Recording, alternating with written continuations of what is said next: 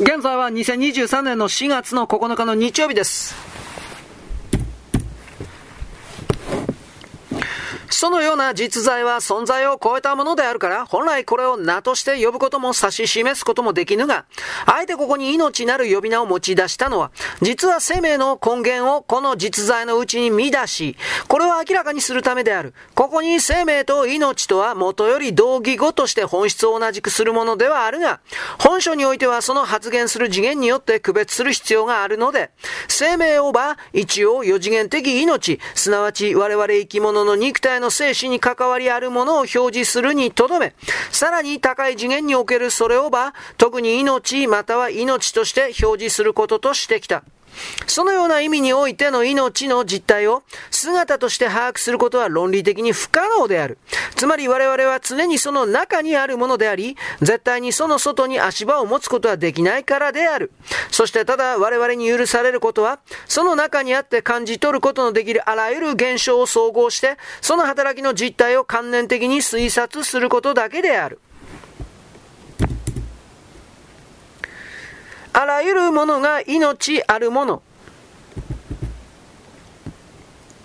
我々が通常生命を考えるのは、いわゆる生物と無生物とを対比して、両者の相違を論ずる場合であり、それは当然我々の立場より一次元低い世界に示された生命現象であって、生物学的には通常個体維持と種族保存の働きの有無によって区別されているが、ただしこのような働きは、時間と空間の支配するこの四次元の世界にあるもののみが示すことのできる命生命の特徴であって、それれより高いもしくは低い次元にあっても、同じやり方が生き物の条件として要求されるとは考えられない。なぜならば全てのものが命の場にあるものならば、たとえその発言の様式は違っても、命は次元的にその最高のものから最低のものまで一貫して働きかけておるはずであり、従ってあらゆるものがそれぞれの次元において生けるもの、命あるものであるべきはずで、ただその生き物の次元的能力に応じて生き、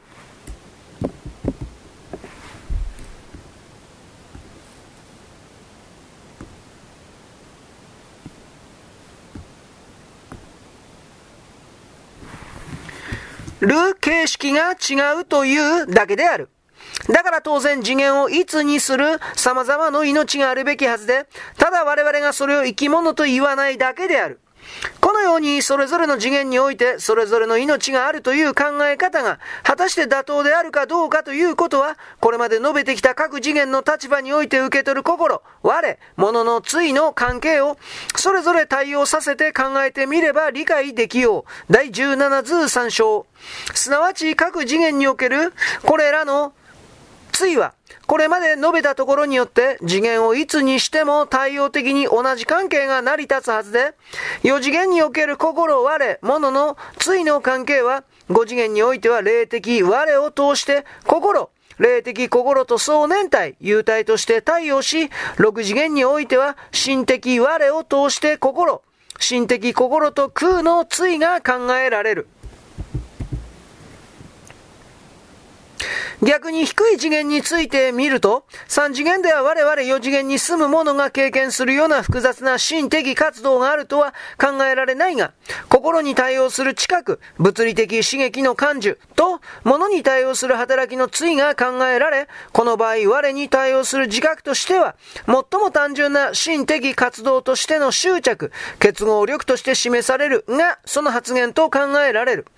さらに2次元となると、物理的波動、例えば電磁波とエネルギー、電子の授受による振動のもたらす働きの対が考えられ、さらに下って一次元となると、そこは元、物質の根源である単位電子の海に現れては消える電子の離合、やりとりの世界が推定される。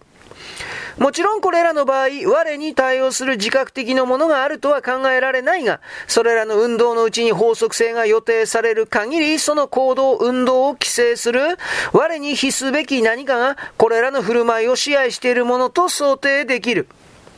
ところで問題はその対応のあり方であるが、それらが第17図のように互いに独立した別個の世界としてあるのではなく、第18図に示すように、いわば入れ子のように高い次元の世界は、それより低い次元の全てをその対象の中に包含していることは、次元の本質から考えられるところで、従って我々が現に眺めている世界は、唯一次元世界に対しているのではなく、見る者の立場より低い、あらゆる次元世界を合わせ眺めているわけで、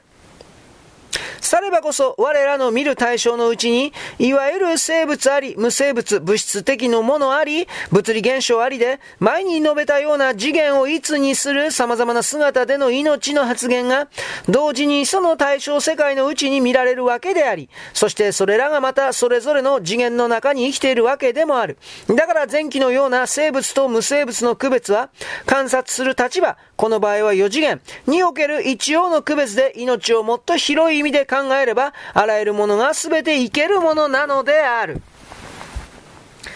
はい、ここまでです。よろしく。ごきげんよう。